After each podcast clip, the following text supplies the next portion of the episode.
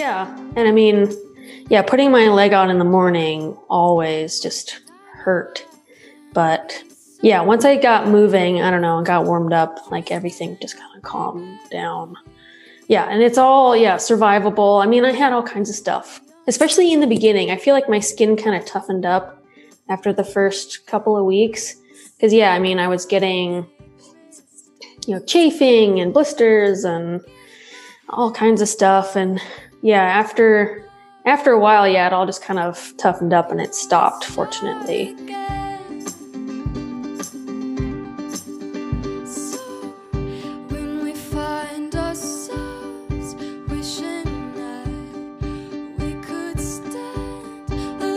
As I listen to the rain fall and the wind blow this morning in Southern California, I can't help but think about the budding PCT through hikers down there at the southern terminus and just feel for them. But in other news, welcome to the Hiking Through podcast. I'm Erin Egan, and today's guest is Sochi, known off trail as Megan Harmon. She had a dream to be the first above knee amputee to through hike the Pacific Crest Trail. And for 600 miles in 2019, she was on target until the desert heat and her last nerve made it impossible. For now. But in this episode, we talk about the ways her prosthetic forces her to adjust the nature of the hike, what she will do for pizza, rattlesnakes on the trail, and the Uinta 2020 redemption hike. You can find this episode at hiking-through.com, as well as on our brand new Hiking Through channel on YouTube. Enjoy my conversation with Sochi.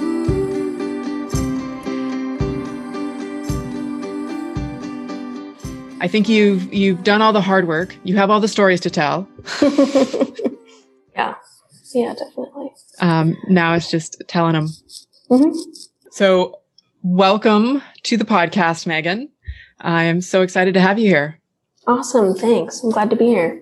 Um, you had you've had quite the journey with through hiking and and the PCT, um, and I loved the the hacks that you were able to do on the PCT to make your journey easier. hmm They were pretty brilliant, actually. You mean like as far as my prosthetic goes, or Well, you had the prosthetic put the emphasis on you to find a figure out a way to do the trail yeah, and be able to do it successfully or as successfully as possible with with the the liability that is the prosthetic. Hmm um, and I was in doing my research, I saw that you, um, you had some, some help, uh, in doing like some slack packing and, uh, you hiked with, um, some people, like your dad came out for a while, I think, hmm um, your partner came out for a while or at the very beginning yeah, um you know like you guys you found ways to make it work so that you could do it successfully and i love Mhm. that yeah. i love yeah, it was great, especially when up. I yeah, like when I met my my tramily, um, when I was leaving Big Bear, like that. Well, that was huge having somebody to hike with, and yeah, finally finding a group that was going my own pace because most people that were my age were going a lot faster than me. yeah well and i wonder how what actually i should probably step back a little bit rotate wind it back a little bit Uh-huh. so we've talked about your your prosthetic but why don't you tell everybody like what that what does that actually mean for you personally hmm Okay. Um, so I'm an above knee amputee. Uh, so that means that, you know, I use a prosthetic to walk, um, a prosthetic knee and a carbon fiber foot. Um, and I mean, it's, it's definitely a really huge challenge because, you know, all my power comes from my good leg, my good, good leg. and, and, you know, it puts a ton of strain on my body. It's really challenging. You know, going uphill takes just a massive amount of energy. Um, I've been told that walking as an above knee amputee takes roughly 75% more energy. What, now, why is that? Like, what is the what is the process for you with that prosthetic? Um, I mean, you know, the prosthetic it, it'll bend with me when I need it to bend and all of that, but I mean, like I said, you know, all of that forward momentum is coming from me. Um, and I, you know, I'm creating enough to, you know, be able to have enough momentum to take my weight all the way over on my prosthetic. So like I'm also, you know, not only, you know, taking myself, my weight over on one leg, but I'm also pushing so that I get over on the prosthetic side as well. So it's like working twice as hard yeah. to, you know, just for me to take a step on the prosthetic side. I think of how hard it is just to take a step in general. Um, yeah, I mean, the trail's challenging enough as it is. yeah. It's no walk in the park. No, no, not at all. But you got there like when did you decide that you wanted to do it or or what was that what was that process for you um okay so i started section hiking the appalachian trail with my dad when i was 12 nice. and i met through hikers on the trail and that's when i decided that i wanted to through hike um, but then when I was 19, I was hit on my motorcycle, had to have my leg amputated. And I thought, you know, well, there's no way I can do that. Um, I mean, you know, as a brand new amputee, it was really hard just to walk in general. Um, so, I mean, hiking was just a nightmare. Um, but it wasn't, I mean, it was, it was several years later, but, you know, I, I still, you know, I, I still loved to hike. And I, that was one of my goals I really wanted to do. I really wanted to get back outdoors. So I just kept practicing and practicing and learning all the little tricks and stuff to keep my leg from getting all beat up from doing tons of miles or whatever. Um, and it was, um, you know, a few years, I think before I attempted the PCT when I was doing a, uh, I did a 10 mile day and I had zero injuries, which was a first for me at that point. And I was like, holy crap, if I can do 10 miles and still feel like I can do another 10 miles tomorrow, I'm like, maybe I could do a through hike. Like, hmm. hmm.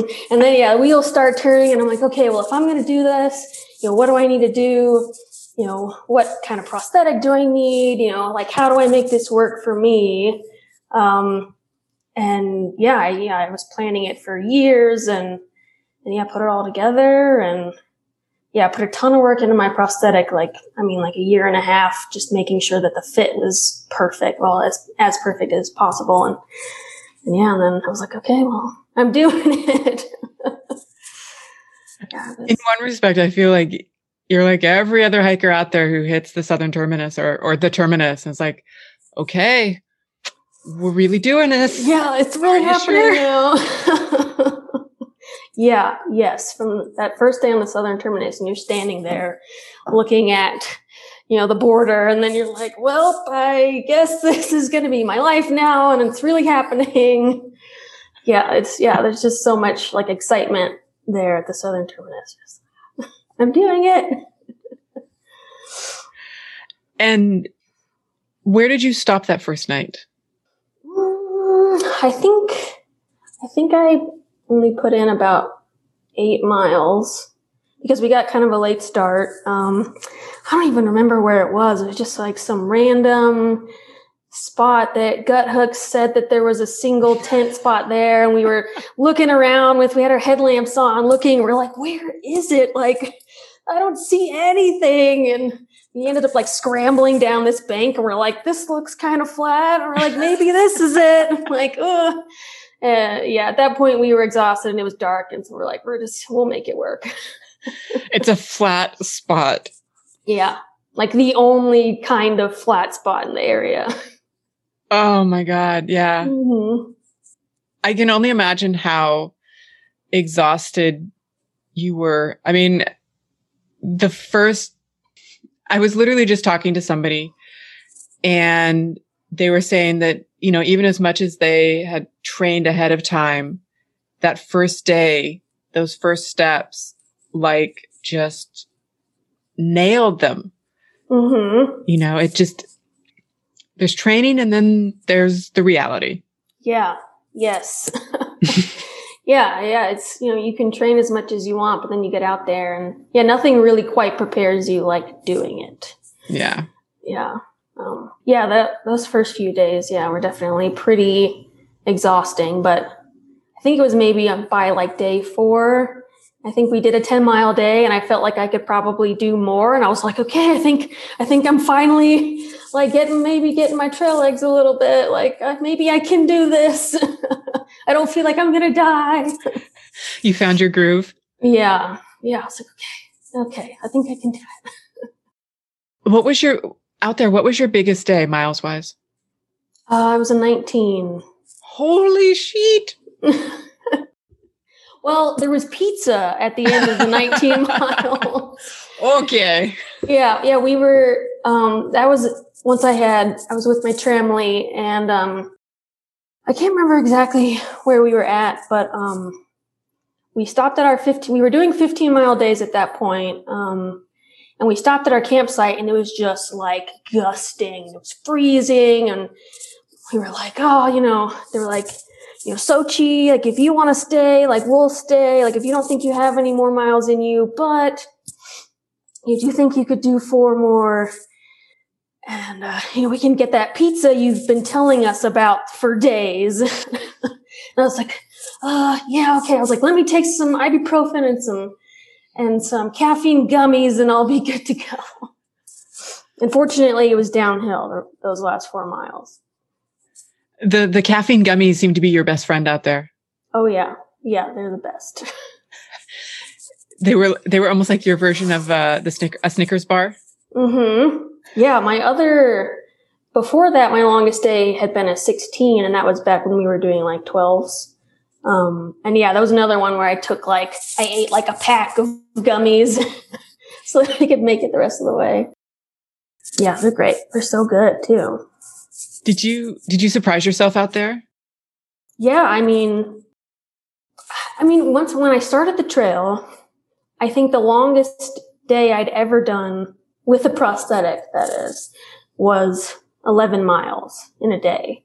So yeah, once I started regularly doing more than that and then doing 15s, you know, like pretty much every, anything past 11 was, you know, the longest hike I'd ever done. Or, you know, even when, like when we hit the 50 mile mark, I was like, well, this is the longest I've ever hiked in a single trip before. Like there were so many just milestones and, and yeah, like it was awesome. You definitely proving to myself what I was capable of because, you know, I wasn't sure. I was like, well, I know I can do 10 miles and I don't know if I can keep doing this day after day, but yeah, you know, getting out there and doing it. And yeah, I mean, it was, it was really surprising and it was really great for me as an amputee and great for my self-esteem as an athlete to see that, you know, I was capable of, of doing that with a prosthetic.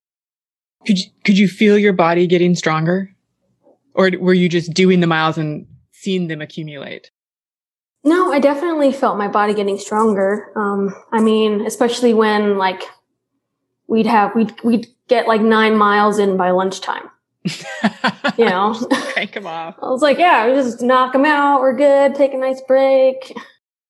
Did you ever, in doing that, did you ever like reflect back on the first day of eight miles or that initial kind of 10 miles was your limit and that kind of stuff? And you're like, Mm-hmm. wow. Yeah, I was, I mean, I was keeping a journal and, you know, making regular posts on Instagram and, and yeah, it was easy to look back. Um, it's like, especially days when like I was struggling to, you know, do my, my 15 mile day or whatever. And it's like, well, you know, wait a second. you know, there was a time not that long ago where you couldn't even walk, you know, the 13 miles that you're at now. So, you know, I had to keep reminding myself of that because I was always like, you know, I got it's got to be better. I got to do more. And yeah, Yeah. so it was, it was definitely really good, good reminders. Yeah. Well, and and I think particularly for you because you come from an athletic background in general. I mean, your trail name Sochi, you came by. I mean, honestly, is probably the wrong word, but like you'd earned that the old-fashioned way, basically. Mm-hmm. yeah. Yeah. I mean, yeah, in 2014, I competed in the Sochi Paralympics and yeah, I mean, I've always been a bit of an athlete. Grew up running races with my dad and backpacking and playing soccer and stuff like that. So yeah, I mean, getting back to doing all that stuff again after losing my leg was, yeah, I mean, pretty critical. I think I'd be in a pretty dark place if I weren't able to get back out into the outdoors. Was it nice having your dad out there with you for a while? You know, it was and it wasn't. like it was great to have a companion Mm-hmm. um, and somebody that you know wants to be there for you and wants to help you and motivate you and do any you know anything that you need you know they're there for you like that was great but you know there were other times where like i felt like my dad pushed me a little bit more than i wanted to and um i mean personally i like to sleep and uh, Amen. and he's like, "Oh yeah, you know, let's get up at six tomorrow, and we can get to here by this time." And I'm like, "Dad, I just want to sleep." your your journey, your adventure got co-opted. hmm Yeah, a little bit. Yeah, and I mean, you know, being dad, and you know, he's always been, you know, the trip leader. So I think I Mhm. feel like he kind of went into dad, dad, the leader mode. And I was like, wait a second, you know, this is my trip. you know, I my choose dream. Yeah, what we're doing. but overall, yeah, it was good, and I was sad to see him go. Now, from the southern terminus up to Big Bear, did you hike alone at all or Okay, you Mhm. did. Okay. Yeah, um, it wasn't that long. I think it was only like a week that I was, or two, week or two that I was by myself. Um, cause yeah, my partner was there for the first week and then my dad joined me somewhere. I can't remember, but yeah, my dad hopped in there like a week or so later and he was there for two, I think two weeks. So yeah, it was good. It was, How yeah, and it's it's really nice to, you know, when you're doing such a big thing, um, you know, and a huge time commitment. Like, yeah, it's nice to have family there at least to kind of help get you going. Yeah. Well, and I think they also no. How now? How did you how did you hook up the slack packing? Um, so it was we. So my dad decided that one of the best things for me would be that um, we after we um, we got down to I think it was I ten um, that you know the next like five four or five days would have been all uphill. He's Mhm. like, well, you know that's so exhausting for you, Megan. You know I think that we should we should jump ahead into Big Bear.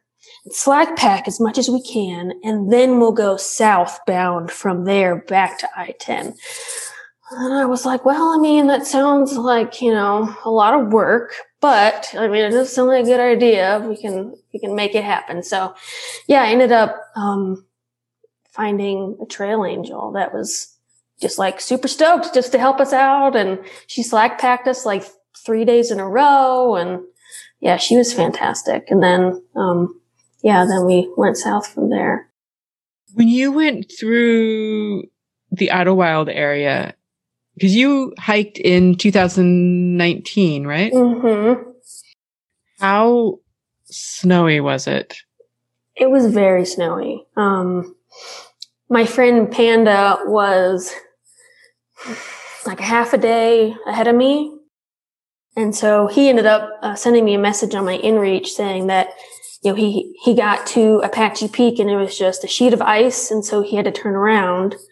Um, and I want to say that I had my microspiked, but that just sounded like a little bit much. So, um, we ended up taking that, uh, the fire alternate from past years. So we ended up, yeah, getting off and going around into town. And then, um, trying to remember there was an, instead of going, you know, up from town, we ended up going down the road and taking a road up that connected back to the trail so that we ended up bypassing a lot of the kind of sketchy parts of the trail. Cause yeah, there was a decent amount of snow out there still. How how late did you start? Well, I didn't start late at all. I started on March the 1st. Oh, that's right. Mm hmm Yeah, I wanted to make sure that I had plenty of time in case I wasn't, you know, doing a lot of miles. Right. And then you were lucky enough to have a really high, heavy snow year. Yeah, yeah, it was great. hmm Yeah, we ran into a lot more snow. oh my God. Yeah. And I was surprised. I, I guess I didn't think about it because I, over New Year's, I visited the Southern Terminus. And coming back, I was like, oh, I'm just going to jaunt up to Julian, go through the, the hills, whatever, and jaunt Mhm. up to Julian and just have the experience. And I jaunted up there and there was snow on those mountains, on those hills. Oh wow. And I was like, I Hmm. wasn't expecting that. Yeah. Yeah, I wouldn't expect that. Yeah, there wasn't any snow when I was there. Um, So you're like all the late enough. flowers, yeah. All the flowers were in bloom though. Um, and I was leaving Julian right during the, uh, the painted lady butterfly, uh, migration. So there was just like thousands of butterflies traveling in the same direction as me. It was awesome. it was so cool. Like you were part of a okay, this is, I was like, this is kind of magical. All right. I'm, I'm digging it. I'm digging it. yeah, that was, yeah, that was great. How when you got to Big Bear and and you found people who were hiking your mileage essentially, Mm-hmm. um was it easy at, at that point like you were doing the higher miles, they were doing the same kind of mileage or they were expecting the same kind of mileage. Mhm. Was it surprising for you? I mean, because I think it feels like you kind of had that impression in your head that everybody's going to be doing these big, huge miles. Yeah.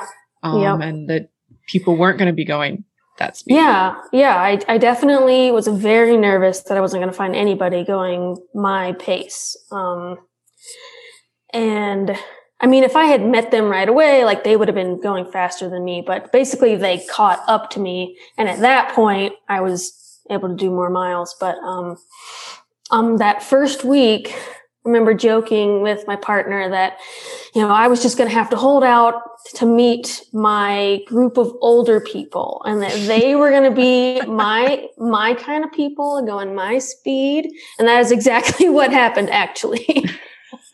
I was the youngest person in the group by over a decade, Oh wow. but they were great. They were great people and yeah, perfect speed. It was great. Something and in looking at your feed because uh, you had you created a feed on Instagram that was specifically for your hike. Mhm. Um, and I was going through that and I mean, grant you, I don't have any reason to think about what you have to worry about with a prosthetic and that kind of thing.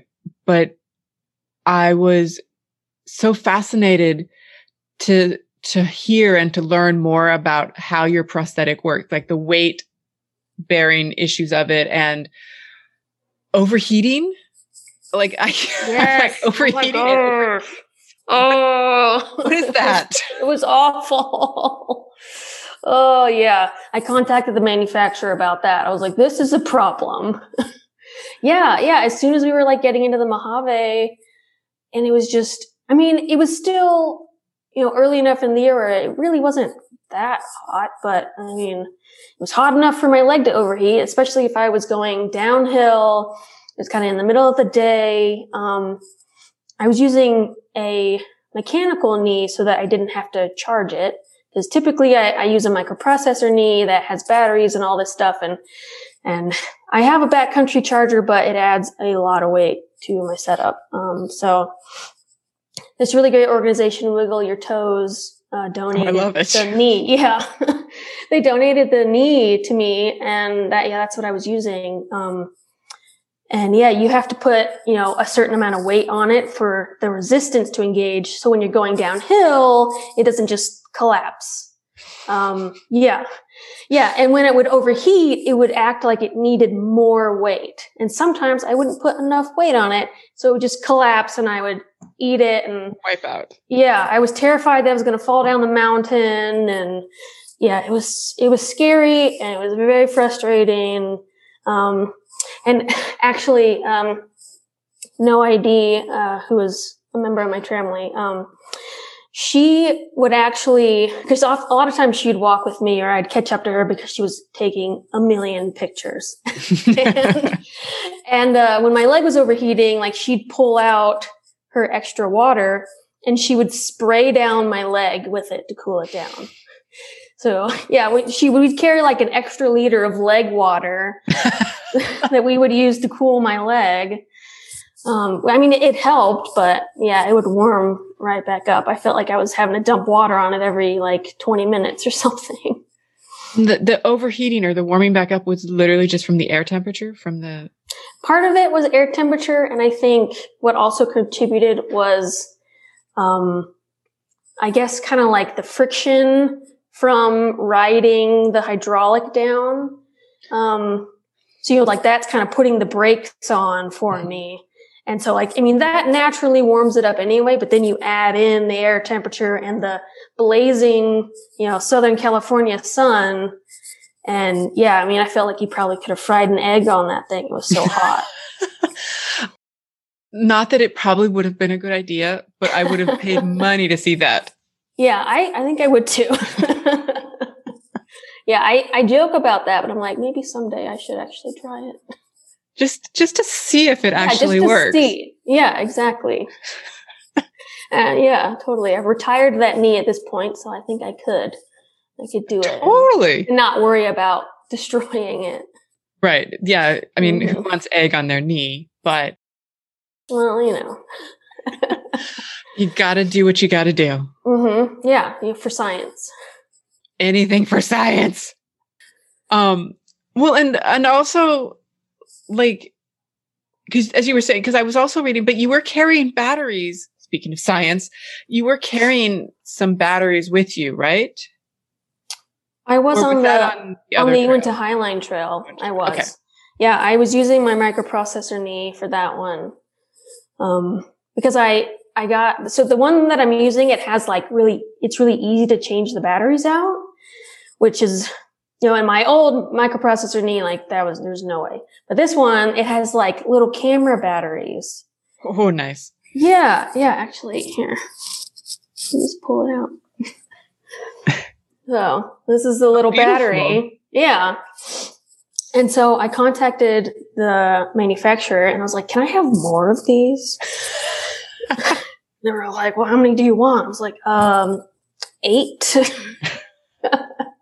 and they did. They mailed them to me and, um, they had originally told me to expect to get like seven miles per battery. And I, the rep was like, oh yeah, you can get seven miles out of this battery. And I was like, seven miles? I'm like, that's nothing.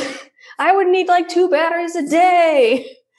Um, but I actually get, was consistently getting 12 to 13. So Oh, wow. Yeah, way better than I expected. So, yeah, I had all these extra batteries and was getting about 13 miles on them per day. And that was about how much I was doing most days. I did a, a couple of 15s, but yeah, it was nice. And, you know, it just felt so much more stable. Like there were some kind of sketchy passes and, you know, I, I knew that I could count on my prosthetic to be there for me and not Mhm. randomly collapse and then, you know, send me off a cliff or something. Was that a change that you made based on what your experience on the PCT? Yeah, yeah. Um, I mean, I, I don't think that I would want to do a through hike with it just because I would have to pack, you know, not only a bunch of these little guys, but I'd also have to pack, you know, my big battery bank that um, my dad made for me. And I mean, it's just when you have a leg that has to be charged, you know, it just adds up. You know, you've got to have a way to recharge the batteries and a way to Mhm. then recharge your battery pack that's recharging your other batteries. And yeah, it just, you end up with like, you know, at least two pounds more of things just to charge your leg. Um, but for the Uinta Highline Trail, I mean, it was short enough that, you know, I felt like I would do pretty well with my microprocessor. And, and yeah, I was glad that I had it. There were some sketch places out on that trail, on the Highline Mhm. Trail, Mhm. um, as well for you, where you yeah, kind of got Dead Horse place. Pass. Yeah. Yeah. Yes, it was terrifying. I was so glad that um, I met a couple of guys while I was on the trail. Um, my friend Panda from the PCT was supposed to do the trail with me, but due to COVID stuff, he wasn't able to come out. Um, and I mean, I- personally, I don't like to do things by myself, but I've been wanting to do the Highline Trail. It's for so long. I was like, well, you know, I'm, I'm going to do it anyway. I'm doing it. And you know, I, I don't think I'll regret it, but I just got to force myself to at least get on the trail and it's going to be great. Um, yeah. And I ended up meeting these two guys from Colorado. And yeah, I was so glad that they were there because one of the guys was like an experienced, um, mountaineer. And so like he wasn't fazed at all by, you know, the, the trail on Dead Horse Pass is just scree and the, the path is like as wide as my two feet side by side hmm and it just wants to like slide under your feet. Jesus.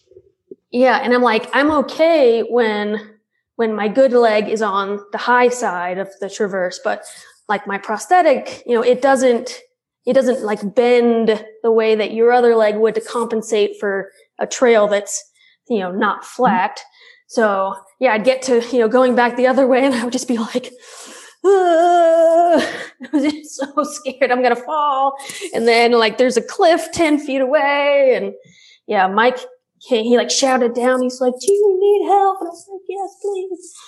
And he came down and he took my pack and took it back up. And then he came down and just basically just held my hand the whole rest of the way up. But yeah, I was grateful that he was there. I think I would have been a little too scared to do it by myself.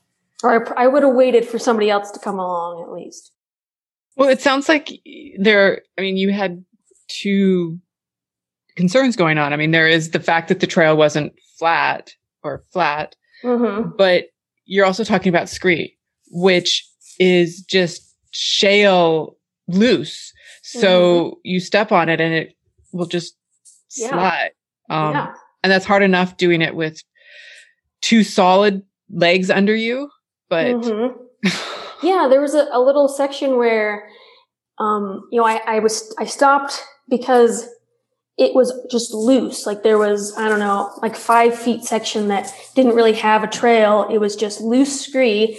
And like I'd take a step out with my right foot just to try to like see if I could kind of pack it down a little bit and it would just slide. And I'd put, you know, try to, I'd put my trekking pole out and it would just send a cascade of rocks down. And yeah, I was like, okay, yeah, no, I'm, I'm this is too scary. yeah, and Mike, Mike held my hand across that, and it, yeah, it was fine. But yeah, I don't like it. Not a fan. finish the trail. Yeah, yeah, that was the only sketchy part, and the rest was great. Honestly, it was easier than the PCT. Like it was nice, really great trail. I'd recommend it. When you say easier than the PCT, what do you mean? Well, I mean, like there wasn't so much sustained uphill. Like, um, it was kind of like flat or, or gradual. And then you'd go, you know, up and over the pass and then back to kind of, you know, a little ups and downs or whatever. You're like, you know, there might be a little something, but it wasn't like, you know, a full day of climbing over a mountain like you did on the PCT. I feel like every other day. So yeah, it was nice. It was yeah, it was a great trip. I'd do it again. As long as there's somebody to hold my hand on, I was going on to say, Dead but- Horse Pass. that's the only the only contingency. So for you, the most difficult, the, the most difficult part of the trail is the uphill, Mhm, essentially, is mhm. when you have to Yeah. do that. Yeah, it's okay. just so exhausting for me. But I guess how how far did you make it again? On the PCT, Yeah, on the PCT. um, 600 miles. I got to Tehachapi. Okay. And I mean, as much as the prosthetic was giving you problems, it really wasn't the prosthetic that pushed you off trail. It was your leg, essentially. hmm Yeah, yeah, um, yeah. I was in a lot of pain coming in, and so um, my partner Amelia actually flew out and spent like a week there. And instead of doing any hiking, we actually ended up just hanging out in Tehachapi the whole week, just because my leg was hurting so much. I'm like, well, yeah, maybe if I just give it a week off trail, like it'll be fine. Um, and I did make some adjustments that I thought like took pressure off of the spot that was hurting. I'm like, okay, well, we're good to go. Like, let's go. And, and yeah, I, I think I got about seven miles out of town and I started getting, yeah, this just excruciating nerve pain. Yeah. I mean, it was like fire, lightning shooting, Uh-oh. you know, up and down my entire leg. And, you know, I kept like pushing it and I kept going. And yeah, I, uh, I got to camp that night and like I, I, uh, like I bent down to, uh, set up my tent and it put pressure right on the spot. And oh my gosh, like, I don't know of anything that's like instantly brought me to tears other than that. Like, oh, it was, it was so bad. I mean, part of me wishes that I had just reduced my miles and kept going, but at the same time, like my nerve was just so inflamed and I didn't have enough food to like cut my miles in half. I mean, we were in a 90 mile section before Kennedy Meadows. So yeah, it just didn't really seem like I had many options. Well, and at that point, you weren't exactly sure what was causing the problem. Yeah, yeah, I didn't know. I was I had never experienced nerve pain like that before. It was yeah, totally new to me and and I had no clue how to fix it. You know, like there were a lot of kind of external things like blisters or you know, chafing or, you know, abrasions or whatever. Like I, you know, I know all the little tricks to that, but yeah, excruciating nerve pain was not something that I was really prepared for. How or what would you do differently? Because I, I'm assuming that you're going to go back out there again. Yeah, I actually was planning to go back last summer and finish the trail, but I mean, obviously with COVID, it didn't Yeah. happen, which was unfortunate. Um, but yeah, I definitely plan on going back out at some point. Um, yeah, so I have a couple of plans, um, I guess to, to try to prevent issues. Um, so Ottobock, who is the manufacturer of the the knee that I was using on the PCT. Um, they are in the process of making an even better uh, mechanical knee that I think will, will hopefully have fixed the problems that I was experiencing. So I would I would get a different knee, so that would help. I wouldn't have to use any batteries and stuff. So, um, and then um, I actually spent like the whole rest of 2019 having procedures done on my leg.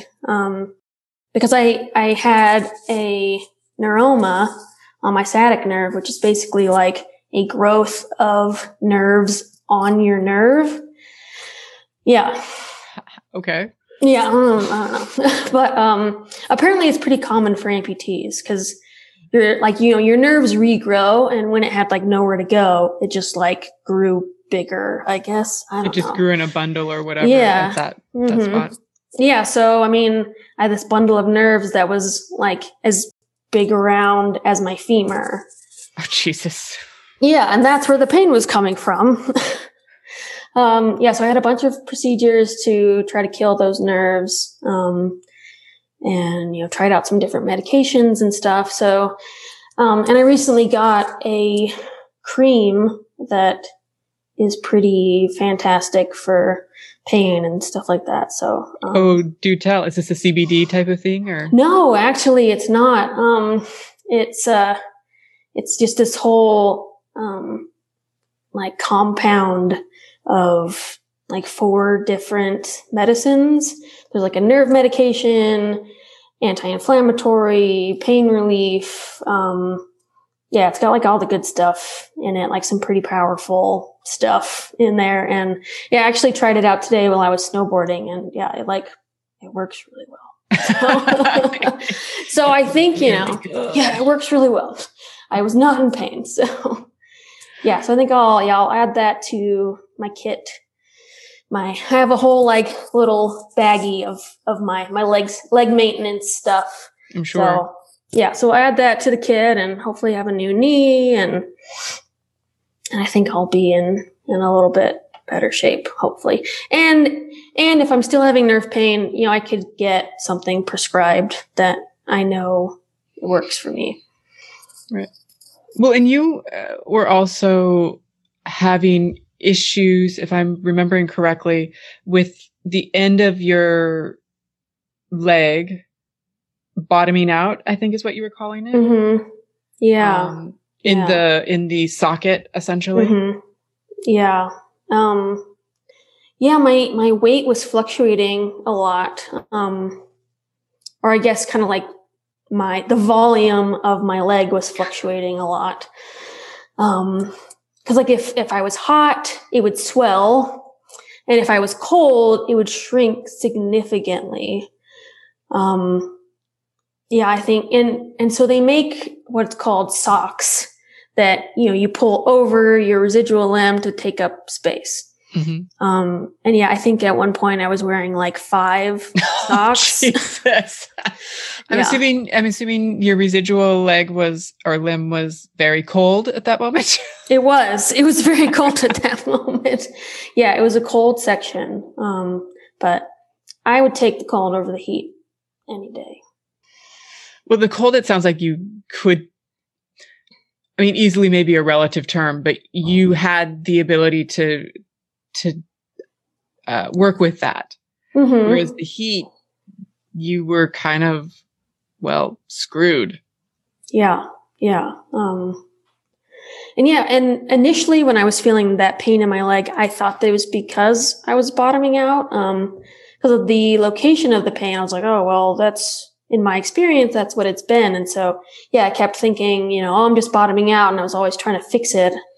Um, and yeah, that turned out to not be the case. But yeah, that the section when I was cold, yeah, I was bottoming out and I had to wear a bajillion socks. But yeah, once it was hot, you know, I was dealing with sweat, like my, my limb sweating and my liner getting like a pool of sweat in the bottom. It was gross. Um, but it also, it's like my, my, uh, prosthetic is held on by friction.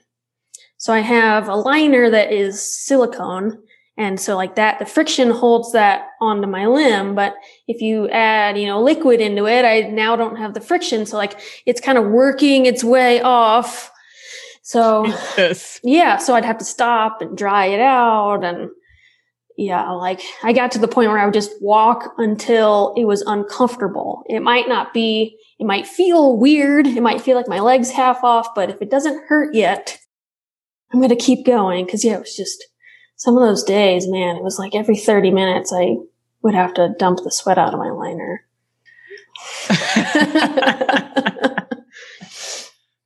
Is there anything that you can do for the next one in relation to that? Or is that just a, a given? Um, That's just so what you're going to have I, to live tr- with? I tried antiperspirant. Mm. Um, and I didn't feel like it worked as well as I had hoped. Um, so I also tried Botox for sweating. But I gotta say, getting 90 Botox shots on your leg, uh, is not, I would not recommend because it really hurts. I, yeah, I did it once and I was like, I'm never doing this again. I need some ice cream. I'm traumatized.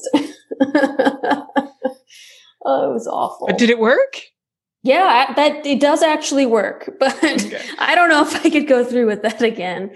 Oh yeah, it was like getting it felt like getting stabbed with the tip of a knife over and over and Oh, over again. I Jesus. was like, no, no, thank you, no, thank you. Oh, Yeah, mm-mm, Ah. mm-mm. don't do it. I. Those are those seem like very sound words to live by, right there. Yeah, just don't. Just Don't do it. Mm-mm. What was because your original plan was to hike the whole the whole thing. So what was your Mhm. plan in the Sierras, particularly in a high snow year? Yeah. Um, well, I was going to arrive sooner than I had anticipated.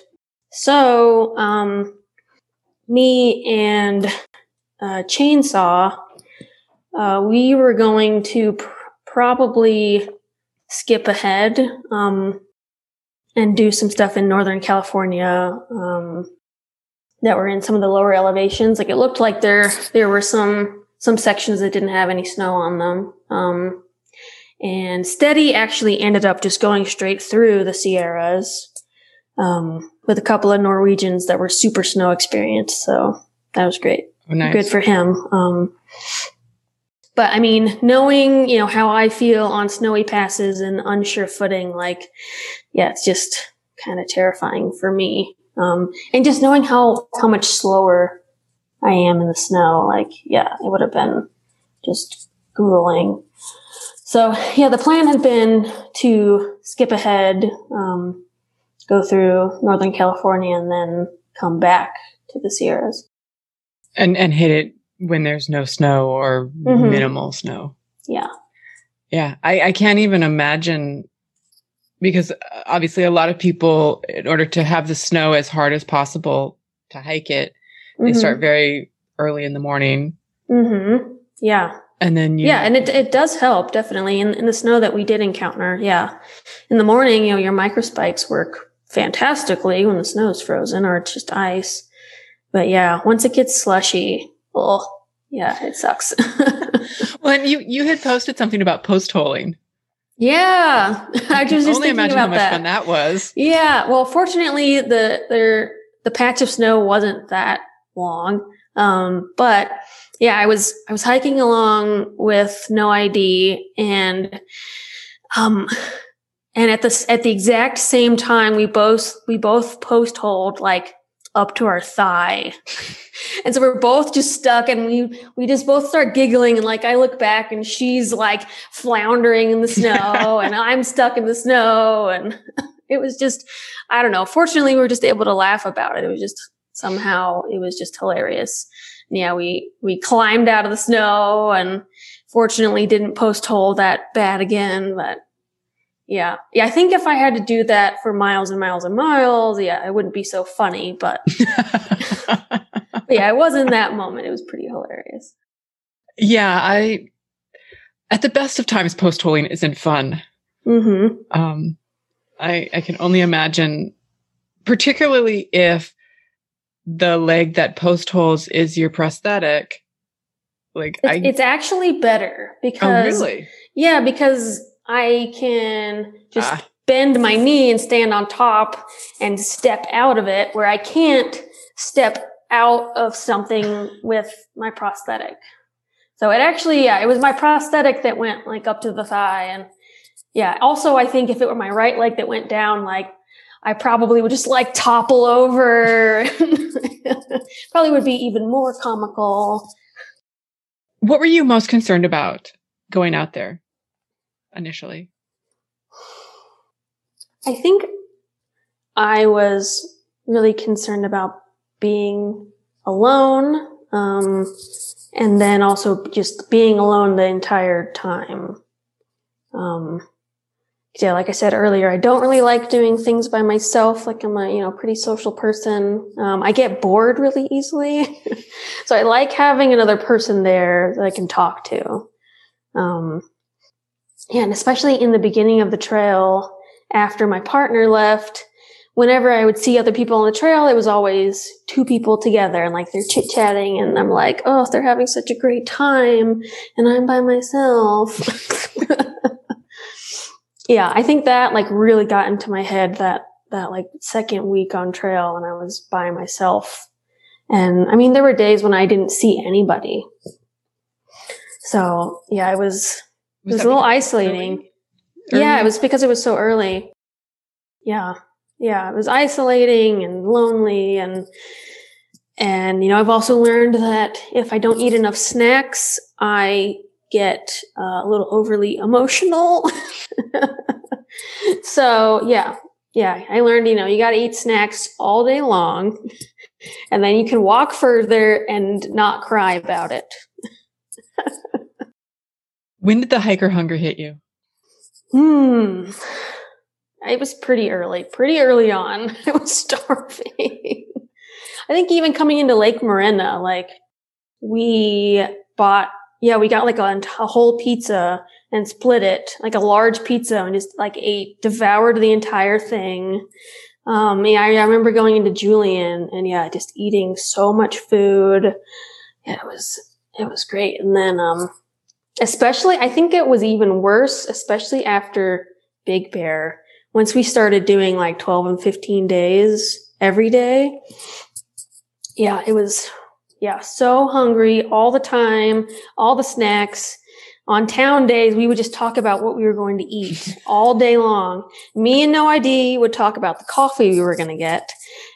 and then we would, we would all talk about like, what restaurant are we going to go to? What are we going to eat? And yeah, yeah. Oh, yeah, always hungry. Did it surprise you the amount of food that you could eat? Um, Or were you kind of, I mean, you knew about hiker hunger and you were Mhm. expecting it and whatever. Yeah, I don't think it really surprised me. Um, I don't know, especially when you're when like the only thing you're thinking about is food. You know, when you go in and just eat literally everything, you're like, well, no surprise, I've been thinking about food all day long. So, but like like salad, surprisingly, like we at least me and, and no ID, we would like crave vegetables.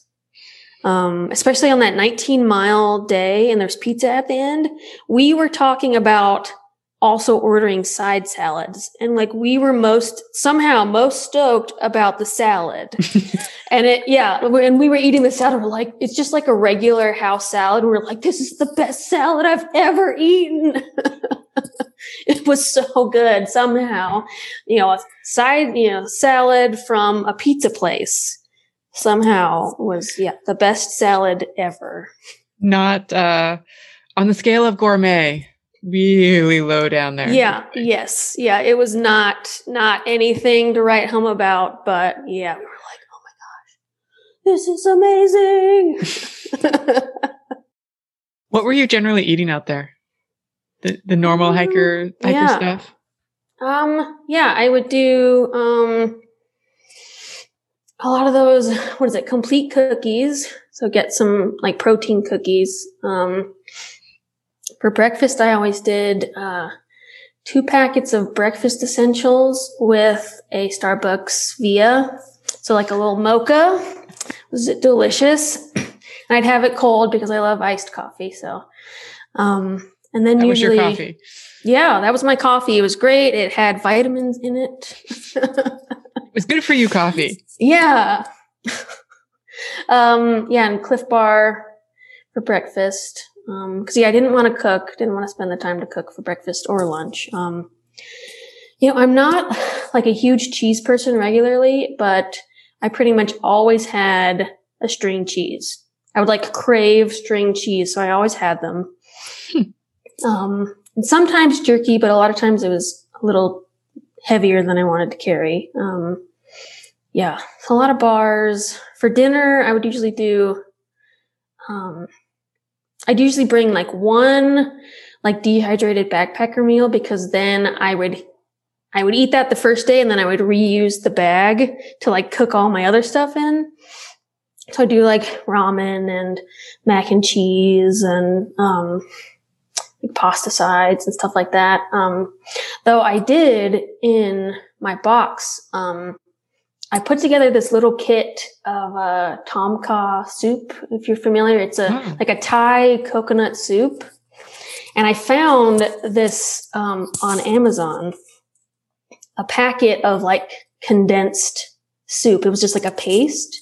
Mhm. And then like coconut, dried coconut milk and dehydrated veggies. And I just like put it all in a little baggie and you just add water and you have like an instant coconut soup. And that was, yeah, that was one that I really loved. Um, I also would send myself, um, Thai tea packages, which is another one of my favorites. So it was another like just add water Thai tea and like that. I would drink that like almost every night. It was like my treat. For a, a, day completed. Yeah, you gotta have your Thai tea, finish the day. Yeah. I could totally, I could totally see you basically just of, because people, I've heard people dub things, you know, a coffee break or, or whatever. So, you know, you could have your, your Thai tea break or your Thai tea, uh, chaser, basically. Mhm. Yeah. Yes, they're so good. Yeah, it was definitely yeah a little treat to have my Thai tea. I was like, I'm getting my my box is coming. There's gonna be more Thai tea. Now, uh, did you have a stove with you or did you just do cold soaking? no, I had a stove. Okay. Um, yeah, I definitely like to have a hot meal in the evening. It's just kind of like a morale boost. Yeah. And on those cold days, it's really nice. But you just in the mornings were choosing not to use your stove because you just wanted it to be fast and hmm Yeah. Okay. Yeah. Though on on the Uinta Highline Trail, there were a couple of cold mornings and and you know, I, I just I felt so good. Like I I had been mountain biking like all summer and I was in like fantastic shape.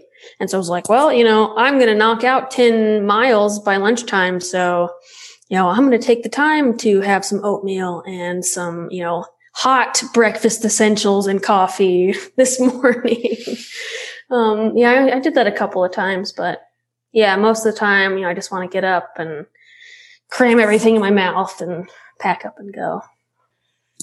I feel like in talking with you, I feel like you're somebody after my own heart who's all about hacking things, like hmm figuring out the ways to um, hack that the system a little bit.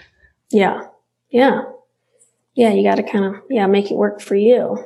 Exactly. Mhm. Exactly. Hundred percent. Yes. Your grandfather died while you were out there, hmm Yeah, yeah, he did. but if I remember correctly, he was he was a big advocate for you being out on the trail. Well, Maybe.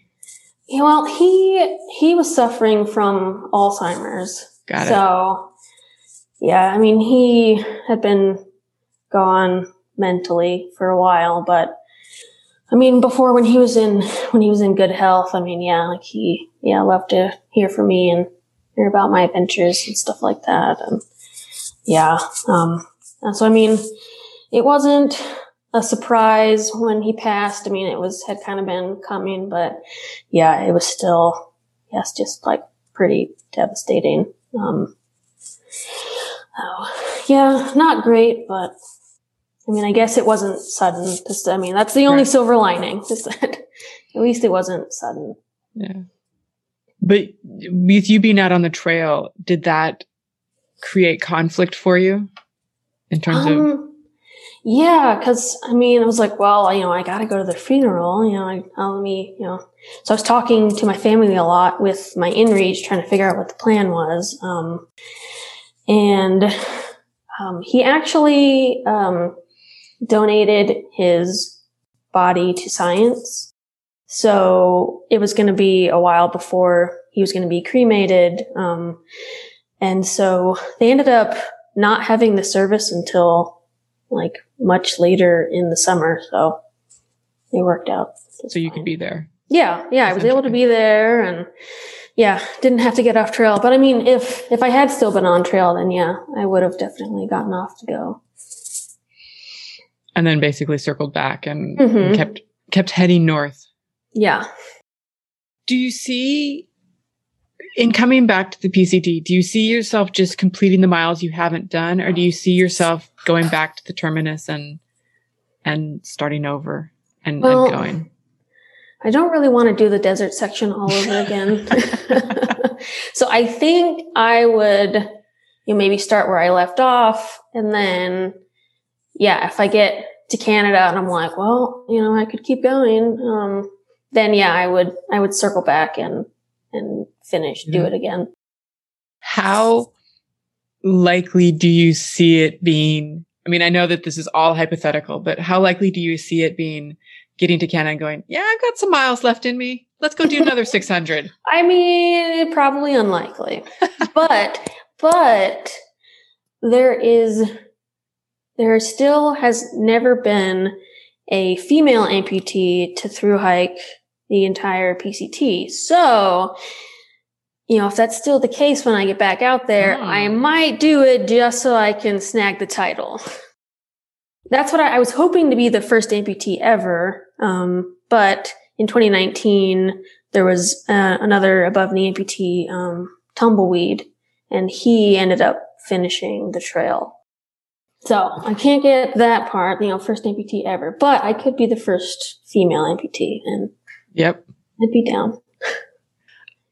I feel like that might be ins- a great incentive to. hmm Yeah. Yeah. I really wanted to be the first female amputee on the Appalachian Trail, but, uh, Nikki Rellin beat me to it. So I can't, yeah, I missed out on that one. Well, then Maybe- I'm- Shoot to be the first amputee triple crowner or something. Yeah, it's it's it's still waiting out there. Mm-hmm. Yeah. And I feel like if you start in like Tehachapi and you go up and then you flop back or flip back, I would think that that would be later. I'm wondering if that would be later enough in the season that the heat wouldn't be as bad. I yeah, I feel like it would that it would be nice. Cause then, you know, I might be down there when like the Sobo hikers are coming through and Mhm. you know, there might be less water, but like the temperatures will be probably pretty nice. So yeah, Yeah. I think Because it would it- work out. It feels like the temperature thing is what's causing you the mo- most grief between Mhm. the knee and then the sweating Yeah. Yeah, definitely. or the, the shrinking and the swelling. Mm-hmm. Yeah, shrinking and swelling and sweating and yeah, all All that. of the things. Mm-hmm. yeah. Yeah. Well, you know, it's all part of being an amputee. Yeah. And and things that I guess we able-bodied hikers, walkers, whatever, don't think about. Um, you know, Mhm. how that changes the nature of the hike. Yeah. Yeah. I mean, I mean, there's even the fact that I can't step over things with my left leg. So that changes the entire way that I walk. You know, and, and I'm always, now that I've been, you know, hiking and backpacking for years as an amputee, I mean, it was, it was actually my 10 year, uh, ampuversary when I was on the PCT. Um, yeah, I actually kind of like subconsciously now just plot a path, a route through the entire trail. It's like, you know, oh, I'm going to put a little more effort so that my leg will swing over this rock or that rock's too big. So I'm going to swing my leg around the rock. And I just like, that's constantly going through my head through every step. So So basically the knee bends, mhm. but it can't what, lift and bend or yeah. okay. hmm Yeah. Yeah. So you, you basically get kind of like the swing hmm of the leg. Um, but yeah, you don't get, you know, a whole up and, and swing or up and over even. So makes things a little, a little complicated, a little bit different way of thinking about how you walk. Yeah. And and how your steps get you to certain obstacles. hmm Yeah, I actually count. I like count my steps, or like you know, I I can now look at a thing and I can immediately adjust my stride so that I will be on the correct leg to you know like step down from a thing or over a thing. Like yeah, I just automatically all that is going through my head the whole time. That's pretty amazing. Like you're basically doing it automatically, but your brain is like calculating all of that. Mhm. Yeah. Um, it's like a NASA scientist. It's like all of the degrees and the distance and the time and the all of it. hmm Well, I mean, before I hit the trail, I was a rocket scientist. So For real? that. Yeah, for real. Yeah, yeah, yeah. I was working on rocket motors. Yeah, and then I quit my job. so, ex rocket scientist. That's that's pretty awesome, actually. Mm. you know, it was a lot more paperwork than I expected. But, you know, when you're working on something that is billions of dollars, you, know, you got to make sure it's perfect. And you're sending something or someone into space. Mm-hmm. Yep. Yep. Yeah, both. Some programs, yeah, we're sending stuff like satellites up, and others were being designed for astronauts. That's amazing. So your brain already naturally thinks that way. Yeah, yeah, I guess. So it basically a so. repurpose. mm-hmm. Yeah, yeah, doing all these little calculations. It's like that meme where the lady, you know, all you see all the equations. Uh huh. That's just my brain just going, you know. Yes, if we adjust our stride just so, you know, we'll get, we'll step perfectly over the rock or, you know, down the thing or whatever. And, you know, the timing will be perfect if you just tweak it like just this much. Yep. Yeah. Exactly. hmm Oh my gosh. You at at one point, I, I'm trying to remember where it was, but you had to call for rescue at one point. Hmm It was in Big Bear, Big Bear outside of Big Bear. Yeah. because Yep. of the snow, right? hmm Yeah. Yeah. Man, it's kind of like I feel like I like I knew better. Um it's like I live in Utah and I'm used to the snow, traveling in snow. And my dad, you know, and I, I grew up in Alabama and my dad still lives in Alabama. Um, but he was with me at the time and, you know, he's in, you know, dad the leader mode. And we're like, you know, everyone told us, oh yeah, you know, the snow is only like, you know, a third or, or no, it was only like a mile long section of snow. Like it's totally fine. But, um, it's like we got through the first section of snow and it was still frozen. So yeah, it was, it was fine. Um, it was, it was a little scary just because it was kind of exposed, but like, you know, our, our, uh, microspikes were working well. But then we got into the second bit of snow. And at this point, it's like one in the afternoon and it's getting hot. And as we were heading in, you know, I said, you know, I'm worried that the snow is going to get too soft and that it's going to be dangerous. And I don't know if my dad didn't hear me. He may have not been because I think I was being probably a little too passive. Um, but you know, he's like, well, you know, it's not that much further. Like we're almost done and then there's no more snow. Like let's just knock it out.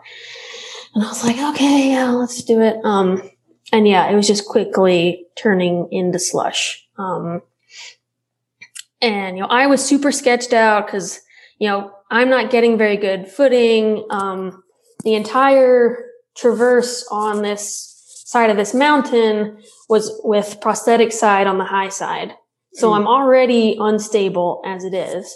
And then you throw in snow and you throw in snow that's turning into slush. It was just, it was not great. So like my dad was actually like packing down a path for me the entire way. So it was very slow going. Um, but it made it easier for me. Um, it's safer for me. Um, but yeah, we just, we got to the point that the trail was just getting worse and worse and slushier and slushier.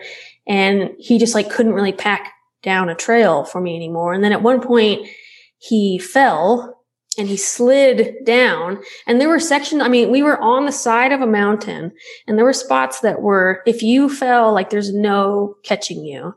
And we, we weren't expecting snow in this section. Um, like I had looked up a bunch of maps off of NOAA and all this stuff. And it didn't show any snow in that area. I was like, okay, well, we'll be fine. Like, we'll pack the microspikes just in case. Thank God. Um, yeah, thank God. Ugh, that would have been a nightmare. Um, yeah, so he fell and he broke his trekking pole. Um, and the trail weirdly like did this number. Um, and so like that was where he fell trying to get down to the other part of the trail and he slid and then he gets his way up and I'm like, how in the world am I supposed to get down that without also sliding to my death?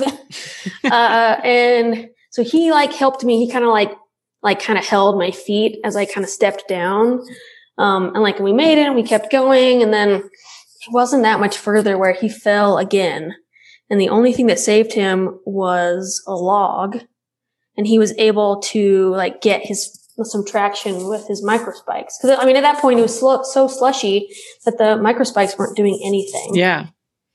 And yeah, I'm just thinking in my head, I was like, this is exactly what I was scared was going to happen. And like, we're, this is way too much for us. Like, you know, I don't have my axe, my ice axe, because I didn't think I was going to need it.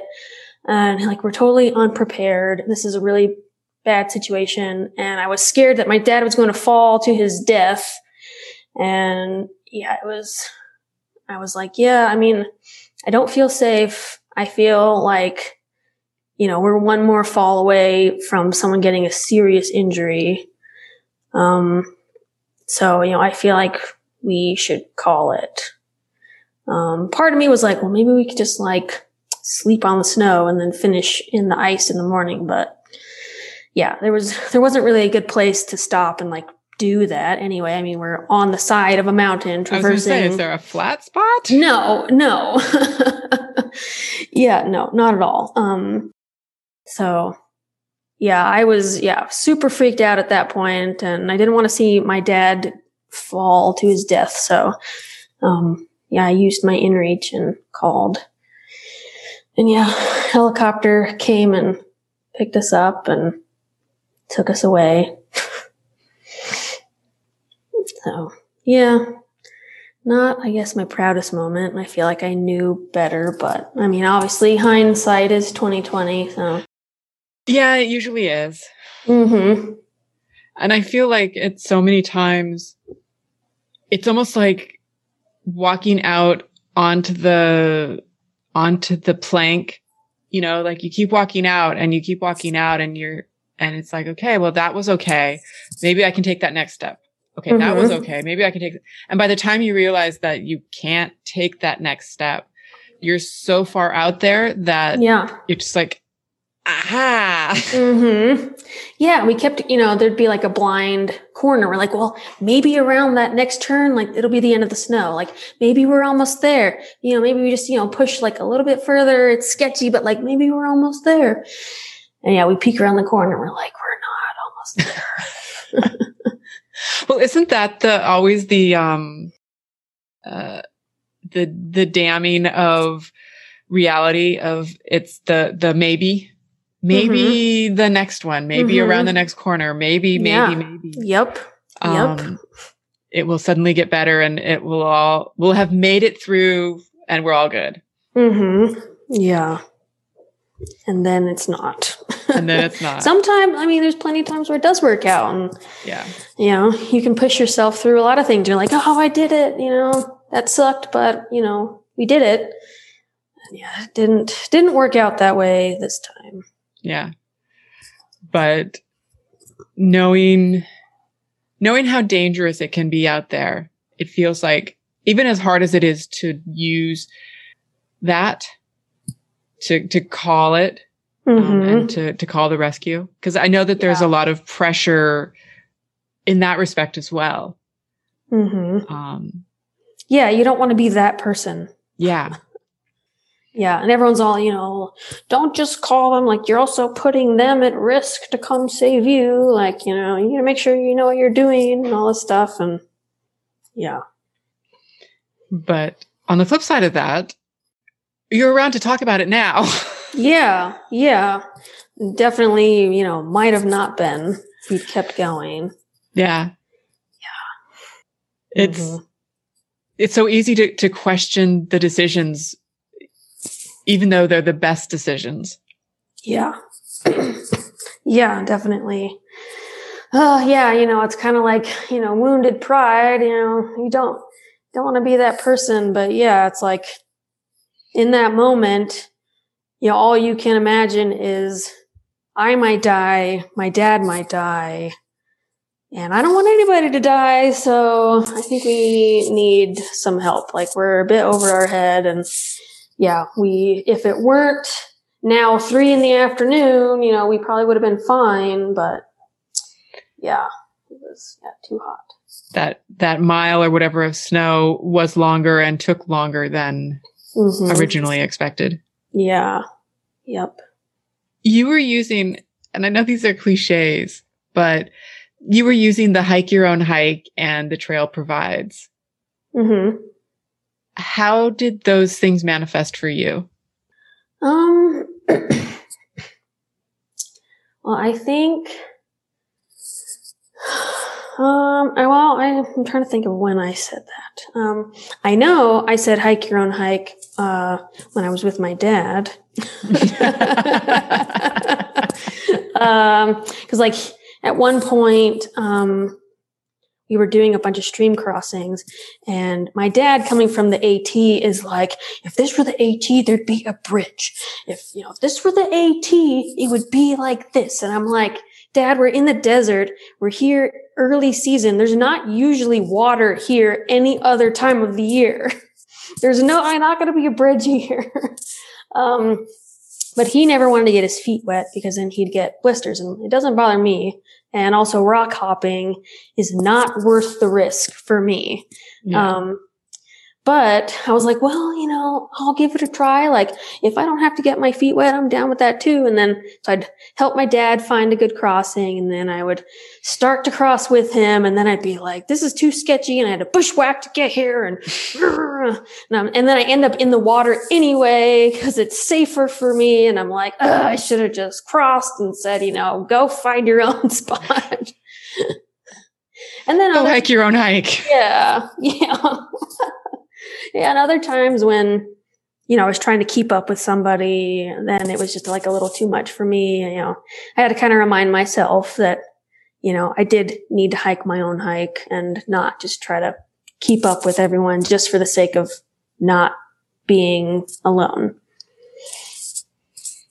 And that's a big pressure out there.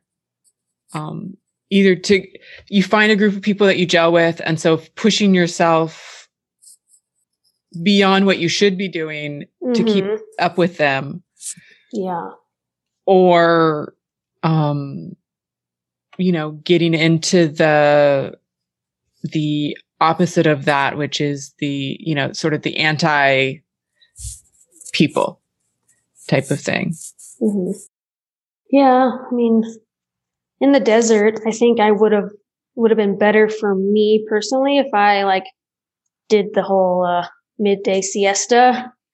So then I wasn't walking through the hottest part of the day. Um, Right. Yeah, getting up earlier, you know, taking a siesta for a few hours and then finishing in the early evening. I think would have been a better move for me, but you know, nobody else in my group was stopping, so I was going to keep going. But yeah, yeah, I think next time, I, you know, knowing what I know and how much the heat really affects me, yeah, I think, yeah, in that regard, definitely need to hike my own hike. You live and learn. Mm-hmm. Yeah, yeah, definitely. How did the trail provide for you? Um, well, so on the last day that my partner was there, um, I, the plan was to, uh, slack pack a little bit. Um, I was going to drop my pack off at a spot where the trail, there was just like a really short side trail to get to the road. So she was going to drive me down the road. I was going to stash my pack somewhere and then she'd drive me back six miles and I'd hop on the trail. Well, we get to this, that spot and there's a trail angel. And he's like, Oh yeah, you know, hop in my car, like warm up, like you can leave your pack here. Like I've got snacks, I've got all this stuff. And it actually, um, it snowed. It had snowed that night. So, and there were like, you know, crazy wind. It was freezing. Um, I think it was like maybe 30 or 20. It was either in the upper 20s or, or 30. I think it was like a high of 30 that day and it was really windy. Um, so yeah, I left my pack with him and then I did my little slack pack and I got back and I warmed up in his car and I had some of his food and I got my pack back and it was, of course, it was safe. Um, and then I left my spork in his car. Uh, yeah. But when I got to Scissors Crossing, um, his daughter came down and brought me my spork and bought me dinner, which was pretty great.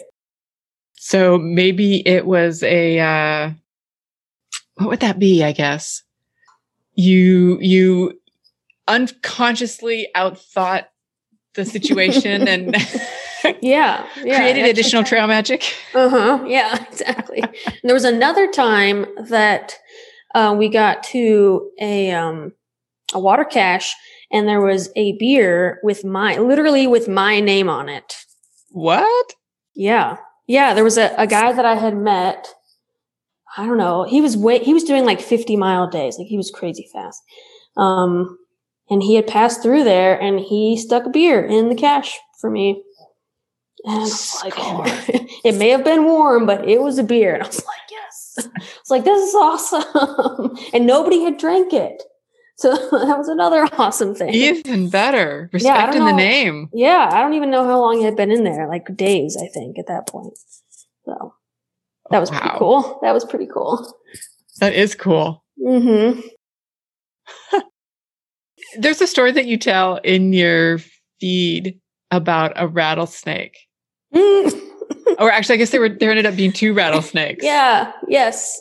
Um, that is just hysterical. And I love Yes. I love the um so I'll let you tell the story, but I I love the uh the ending where where it's and why it's you that decides to go first. That just made me laugh. Yeah. Um, so we were somewhere in the desert. It was a super hot day. Um, and we were getting to like the only water source for miles. Um, and it was literally just around the corner, like li- literally. And Chainsaw was ahead. He was at the water. Um, and me and No ID were walking up and I think she was in front of me and she's walking along and all of a sudden and she goes, Oh, like I think there was some cursing. She jumps back and and of course then she like moved really fast. The you know the snake coils up ready to strike. It's like oh no, you know it's freaked out and so she like kind of freezes and I'm like you know let's let's back up like let's you know maybe it'll it'll chill out and then it'll go away. Well, it was a very hot day and the snakes were in the shade because they didn't want to be in the sun. So yeah, once it calmed down, instead of, um, we were also kind of like sort of on a shelf. So like there's kind of wall here, drop off here, trail. And this was all in the sun except for like a little, a tiny bit of shade on the side. And so yeah, the snake chills out, but it, instead of slithering like away, it just goes up the trail through the shade. And we're like, no. and I, I'm just like screaming at it and yelling at it. I'm, I'm just yelling, get off the trail, get off the trail. I'm just like, I'm getting so mad at it. I'm like, I want the damn water. and Chainsaw comes around and he was like, well, you know, why are you being a trail Nazi? What's going on? And I was like, there's a snake. And then we look over, like right next to us, and there's another rattlesnake that's just like taking a nap, like right there. Like, oh, there's another one. and um, and so like me and and No ID are like, yeah, what are we gonna do? What do we do? It's not going anywhere. It doesn't want to get in the sun. She's like, well, you know, you have the advantage. Like it's on your left side. She's like, you have a leg shield. like, you're right. Yeah, you know, yeah, okay. Yeah, you know, if, if it strikes you, it might, it might get my left leg instead and it'll be okay. okay, okay, you know, I'm to do it. I'm to do it. And then I just like power walk through. I was like, "Ah," and it, you know, starts rattling again, but like it didn't do anything. And I was like, "Ah, okay. I was like, okay. And No ID. like, where, where, how did you do it? Like, where did, where did you walk exactly? And I was like, I just walked as far to the edge as I could and just as fast as I could. And it was okay. And she's like, okay. And then she walks across and I'm like, oh, like, yeah, we did it. And yeah. And we went and had water and chainsaw was like, what in the world? like what? So much yelling, and then of course, you know, he like retells the story from his perspective, and just hears us screaming, "Get off the trail!"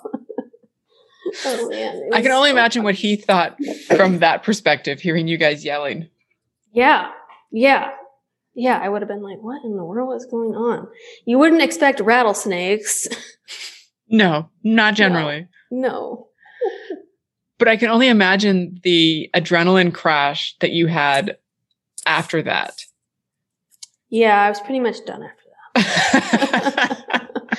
yeah, we sat at the water source for a while and yeah, ate a lot and cameled up on water because I don't think there was any more water for uh, like until sometime the next day. And yeah, yeah, I remember like the next three miles sucking. That's all I remember. Why were they sucking?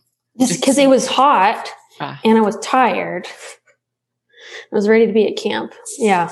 Having lots I was that I was having a lot of leg issues at that point because of the heat. And and that was also the first day that the pain started. Mm. Yeah. It wasn't as bad, but it was like I just kept going like, what is wrong? What is wrong? And like the key is to, you know, fix it immediately because if you don't fix it immediately, it's just going to get worse. Um, so like I kept trying to fix it. I probably stopped like a dozen times just trying to figure out what was wrong. Um, and yeah, and I could never, I could never figure it out. And I ended up just walking faster because somehow walking faster hurt less. And that is, yeah, that's how I finished the last three miles was like walking as quickly as possible and cursing and stopping multiple times to try to fix my leg. And I think that that applies to literally any uncomfortableness or friction or anything like that on the trail. Like stop when it starts to hurt Mm-hmm. and adjust or fix it versus Yeah. Um believe that it's somehow magically going to go away. Yeah, it doesn't. It does not. Yeah, you got to fix it immediately. Um, yeah, just like if you were getting blisters on your feet, you know, it's, you know, the same thing for my leg. hmm It's bearing all the weight. So yeah, got to fix it immediately. Plus with it being, you know, encased in silicone, it, you know, doesn't really get a lot of air. So it takes even longer to heal. Yeah. So I mean, like, I got a blister on, I think, you know, sometime during the first week, and I think it took like a week or two to heal. Like it wasn't even that bad, but so you got a blister on your act, your leg basically or Mhm. in the area Yeah. that would have been within the the cup. hmm Wow. yeah, yeah, Hey. yeah, hmm It's tough, but it wasn't. I don't know.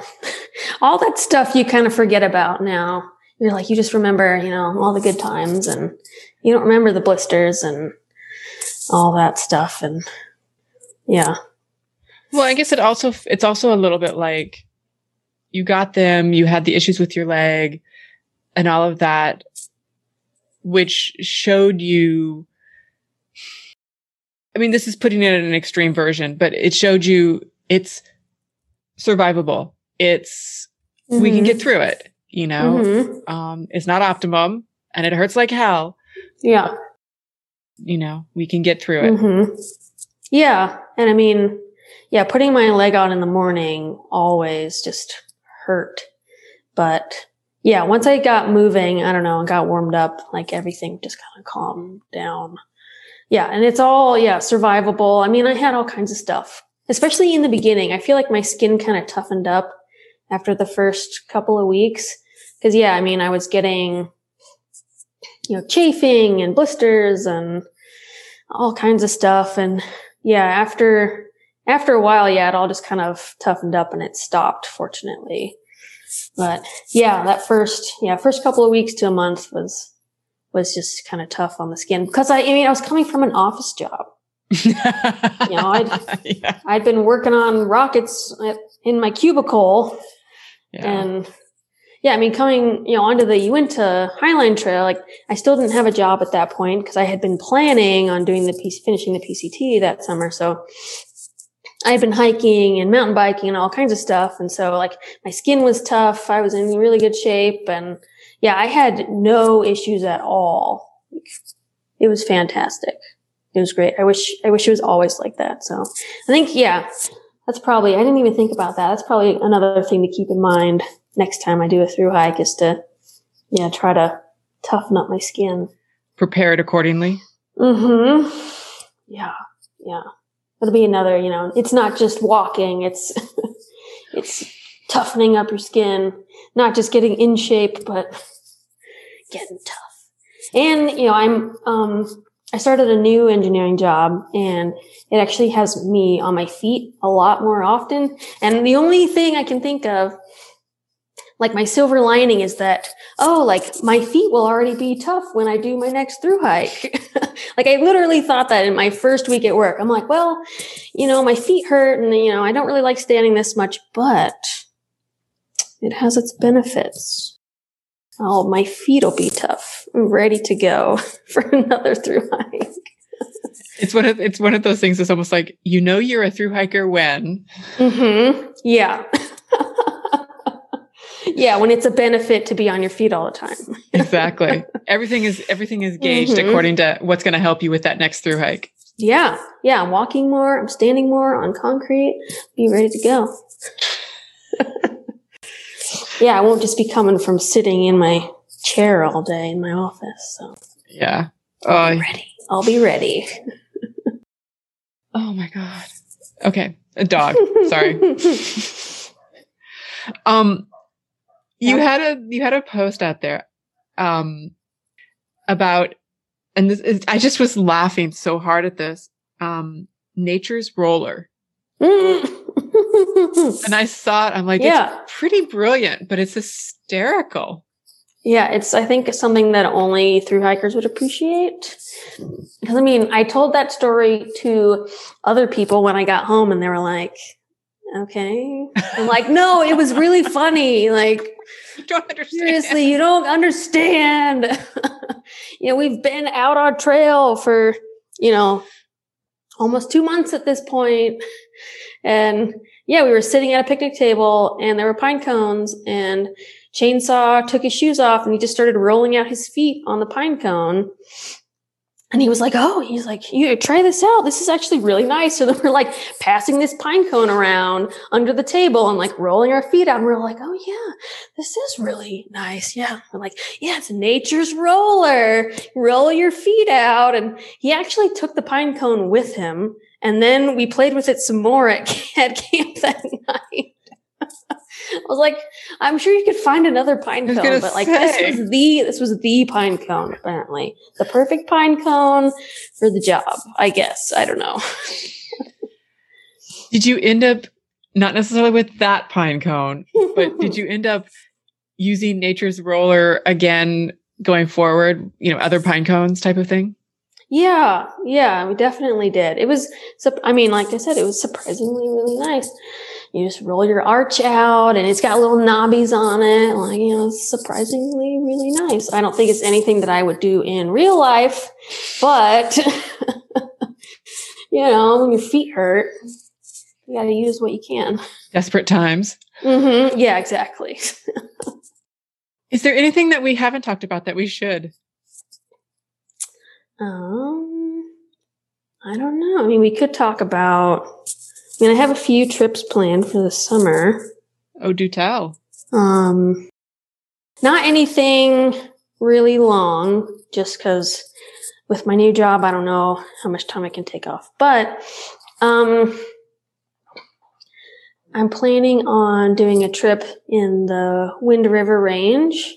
Oh, beautiful. Yes, yeah, it's been on my bucket list for years. I think since I moved to Utah. Um, so I'm finally doing it, and I don't care. Like I have friends that are lined up to go, but if they bail on me, I'm still doing it because it's going to be awesome. And I don't know when I'll you know get the chance again. Um, and then I'm going to do a trip through um, the Sawtooth Mountains in Idaho.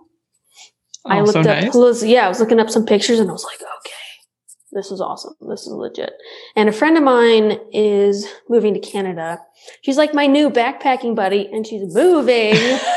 How rude. I know. She's like always down. She's like, yeah, you want to go backpacking? Like anytime, girl, just hit me up. And I'm like, yes. And yeah, like we did some trips last summer and you know, I took her to one of my favorite spots in the Uintas, uh, which is Red Castle. Um, that was the one where I realized that I could probably do through hike. Um, and yeah, so we're going to do the Sawtooths together. Um, and she's never done a trip, I think, longer than three days. And I also, I realized pretty recently that I think she assumed that we never went into town when we were through hiking. And I was like, yeah, I was like, you know, you know, we, she's like, well, I've never done, you know, she's like, well, how long were you out there? I was like, two months. And she's like, oh man. And I'm like, you know, we went into town. Like, you know, we did like, you know, three to five days and then we went into town and we took a shower and we did our laundry and we got more food. She's like, oh. Oh, I, I could do that. And I'm like, yeah, okay. It wasn't two months straight of walking. Come on. You got to shower sometime. She's like, yeah, okay. Yeah, that, that doesn't sound so bad. Ah. So yeah, we're going to do, do a little trip in the Sawtooths and there's a little like kind of lakeside resort. And I was like, well, we can finish at the Mhm. lakeside resort and we can take a shower and eat some food. Like, how does that sound? It'll be your longest trip and it'll end with a shower. She's like, yeah, okay. Yeah, I think this will be good. How long do you think that trip will be? Um, well, it depends on where we start from, but I think anywhere from like four to five days. Okay. So I think it'll, yeah, it'll be nice. Yeah. And it, like, it looks beautiful out there. Um, so maybe we'll hit up some hot springs on our way. I mean, there's a bunch, so might as well. It feels like they're they're calling you. I think I hear them. hmm I do. Yeah. And, uh, I'm the kind of person that once they, you know, they decided they're going to do something, they start obsessing over it. So I, you know, literally have like, and there's also a third trip that I'm doing and I literally have all of them planned. Um, like one of them is for like a friend who's just wanting to get into backpacking. So, you know, it's a little bit easier, a little shorter. And yeah, I'm like, ooh, like, you know, check out this, you know, Darwin's video of, you know, budget gear. Like, check this out. Like, ooh, have you watched Dixie's videos? And, and I'm like, oh yeah, here's what we're going to do. And like, I made a map and I like drew on it and this is what we're doing each day. Like, oh yeah, I'm, I'm a hardcore planner. Um, that was another thing with the PCT was that I literally planned everything. And like, I knew in my head that it probably wasn't going to go how I planned. Fortunately, I already had that in my head because obviously, yeah, you know, it didn't go anything like my plan. Well, I mean, you know, I guess I, I decided that it was my goals to tell if I'm on track, not what I'm actually doing. And I had to tell my dad that too because he was like, well, your spreadsheet says that you're supposed to be here.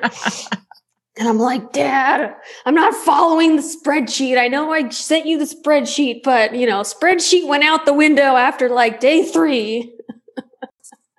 You are truly a rocket scientist. Yeah. Yes, I have a spreadsheet for But what is it that they say that um or I'm going to paraphrase it, but uh we plan and the trail laughs. Yes. Yes. so true. yeah. Yeah. I mean, you could plan everything, but don't count on it.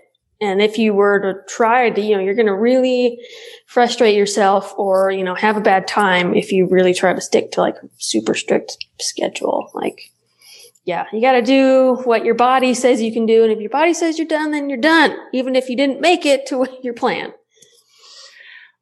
How easy was it for you on the trail to give yourself that grace? It was not easy.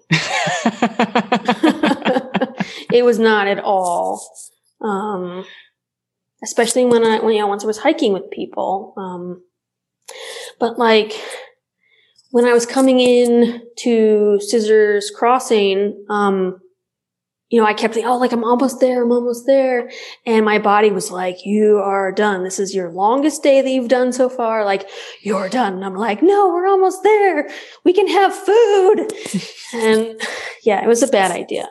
It was bad. Like I, oh man, I was hurting so bad. Oh, it was awful. Um, yeah. So I, you know, I definitely, yeah, that's, yeah, hike your own hike, I think, and listen to your body is my plan for next time. Words to live by. Yes. Yes. Yeah. Listen to your body, especially. And yeah, I think I, you know, also need to mentally be prepared to, you know, do significantly lower miles if I need to and to not feel like I have to keep up with my friends because yeah, I mean, if I'm constantly pushing it further, then I should be, you know, at some point it's going to catch up to me. Yeah. And I mean, and maybe that's what happened. You know, I was pushing it and it was hot. Um, and yeah, my, my nerves in my leg just freaked out, got super inflamed. So I mean, when the few days I pushed it on the Uinta Highline Trail, um, yeah, I noticed afterwards that that nerve was getting like pretty worked up again. Not certainly not as bad, like not even close to as bad, but I could I could feel it, and I think now I'm just kind of conscious of that. And I was like, oh man, you know, if I do, if I were to do more than 100 miles, I probably should have some kind of plan in place for how I'm going to deal with that.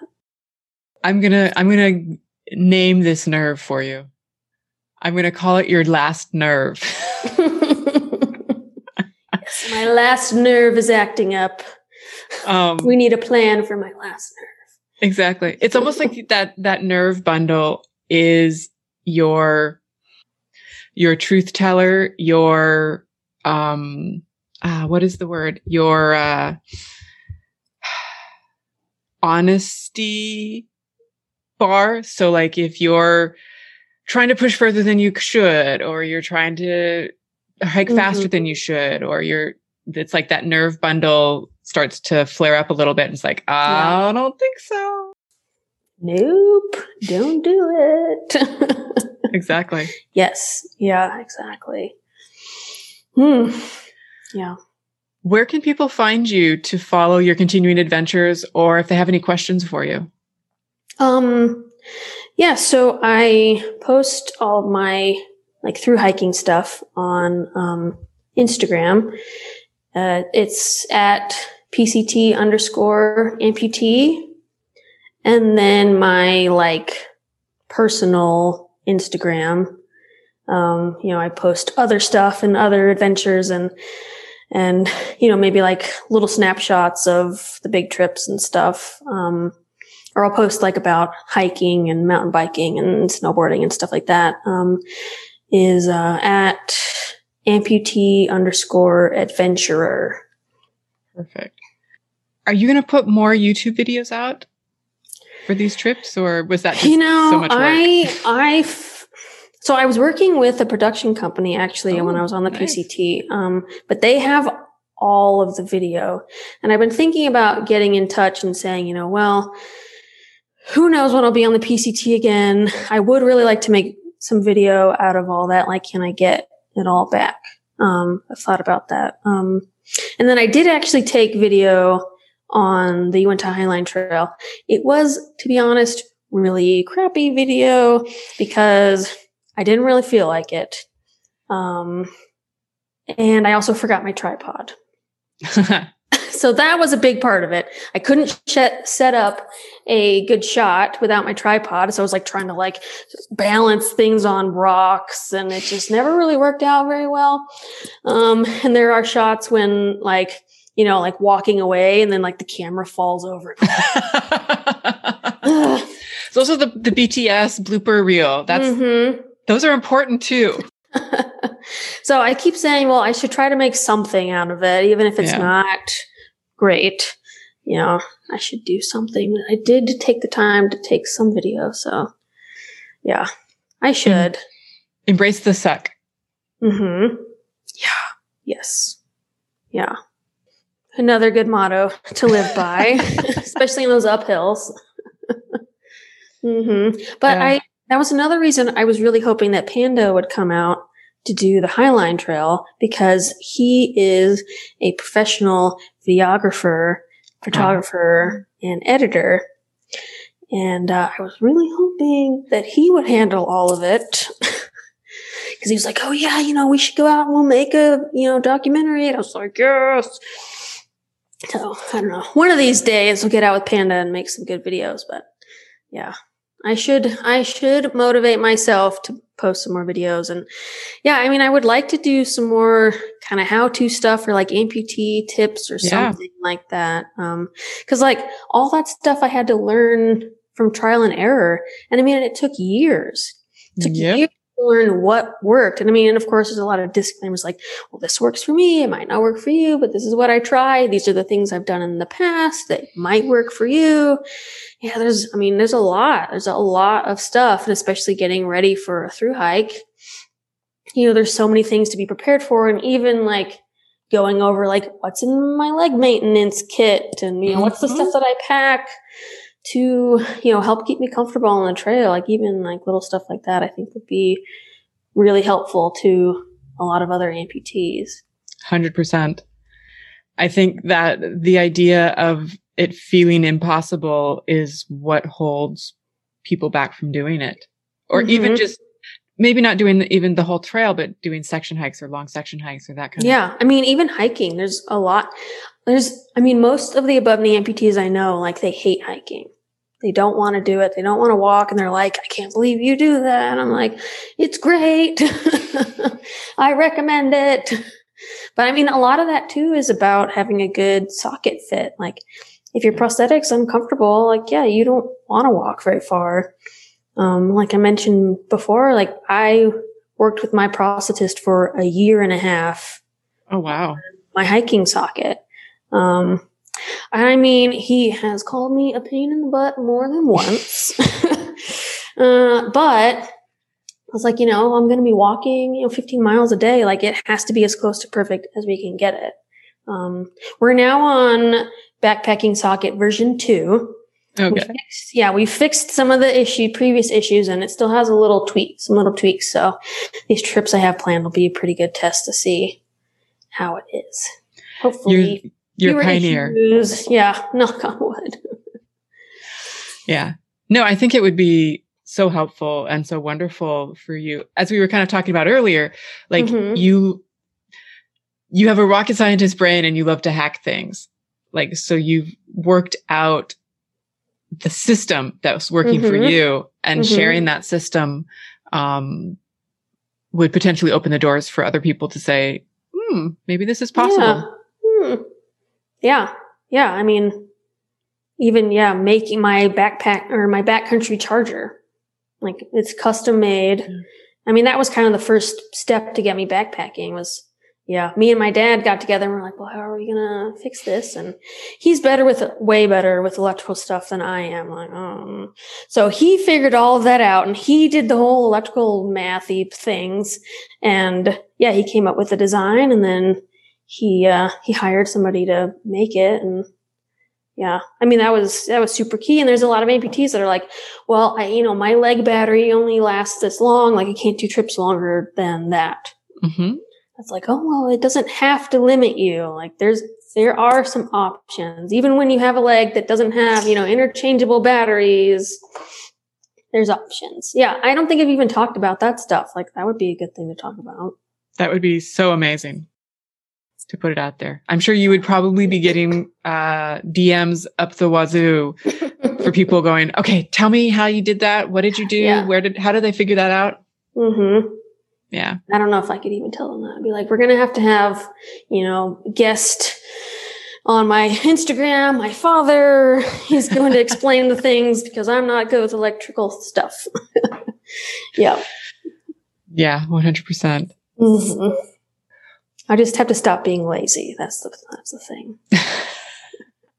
I don't know. COVID is just, it's so easy to be lazy. hmm Yeah.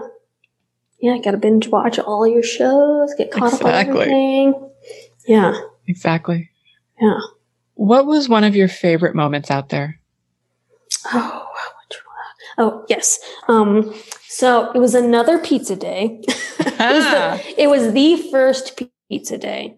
Um, so it was when we were coming out of what is it, Deep Deep Creek, which is um, past Big Bear, and it's beautiful. It's a beautiful area. I think it was like one of my favorite sections in the desert.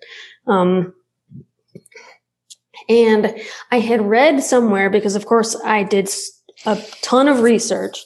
I had read somewhere that at this particular road that we were going to be getting to, that uh, you could get pizza delivered to the road. Um, so as soon as we got cell service, we called the pizza place and they were like, sorry, we only have one delivery boy on today. Like, he's not going to drive that far to d- bring you pizza. And we're like, oh crap. What are we going to do? So we tried to get like DoorDash and stuff and like nobody would deliver. Um, so we were just sitting at that road trying to figure out what we were going to do. And a guy drives by and like we wave him down and you know we asked like oh you know can we get a ride into town? Um, and he's like oh no you know i'm not going that way. He's like it's you know it's just it's an easy three mile walk that way. We're like oh okay. And he drives away and we're like it's an easy three mile that way you know it's only going to be six miles round trip and we're just like ragging on this guy like hardcore we're like i can't believe he said that and then like 20 minutes later, he comes back and he's like, I'm such an idiot. I will give you, I'll give you guys a ride. he's like, I feel, I feel so bad. I'm sorry. and yeah, he gave us a ride to this bar that was just outside of town, which it, which he told us served food. And we get there and it, they totally don't serve food. Um, but all of the locals were just getting in from like riding their dirt bikes and four wheelers and stuff. So like they were just like super stoked that we were there and they were, you know, talking to us and there was another amputee there and, and they were like, see man, you can do it. And he's like, no, like I'm too old. And, uh, and I was like, dude, you could totally do it. I'm like, you're a below knee amputee. Like it's, you know, way easier for you. Like you can totally do it. Like you have a paper cut in comparison to me. So you're fine. um, and they were talking to this lady and we were like, yeah, we really wanted to get some pizza. But like they said that they won't even deliver pizza to here. And she's like, "Ah, my son is the delivery boy. Like one second. and so she calls a shop and she's like, you know, we have some hikers here who have walked 300 miles to get here and they need some pizza. And so of course they agreed to bring pizza. And she was like, what do you, what pizza do you want?